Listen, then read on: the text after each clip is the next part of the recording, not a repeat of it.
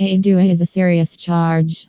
Get a serious defense. DUI charges can have profound consequences on your professional reputation, your ability to travel, and your relationships. Sometimes people are charged with these offenses when they are not in fact drunk. When you are charged with a drunk driving offense, pleading guilty should never be a choice until you are completely aware of all the defenses that you may have.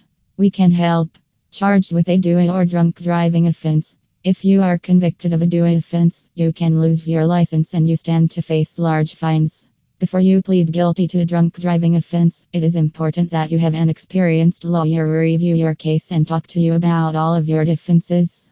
We focus on all DUI and drunk driving offenses under Section 320 of the Criminal Code.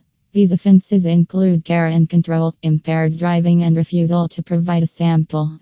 Just because your breathalyzer writings are not favorable does not automatically mean you should plead guilty. With DUI charges, you don't instantly recognize your defense. It often only becomes visible once a trained lawyer thoroughly scrutinizes the work of the police. This is why it is so important that you meet with an experienced lawyer when you are facing these charges. Impaired driving The symptoms of impairment are often consistent with symptoms of being tired, emotional, or another pre existing medical condition.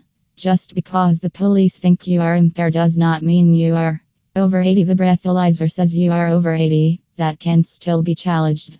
Just like any other measuring device, breathalyzers don't always work, especially if they are not being used properly.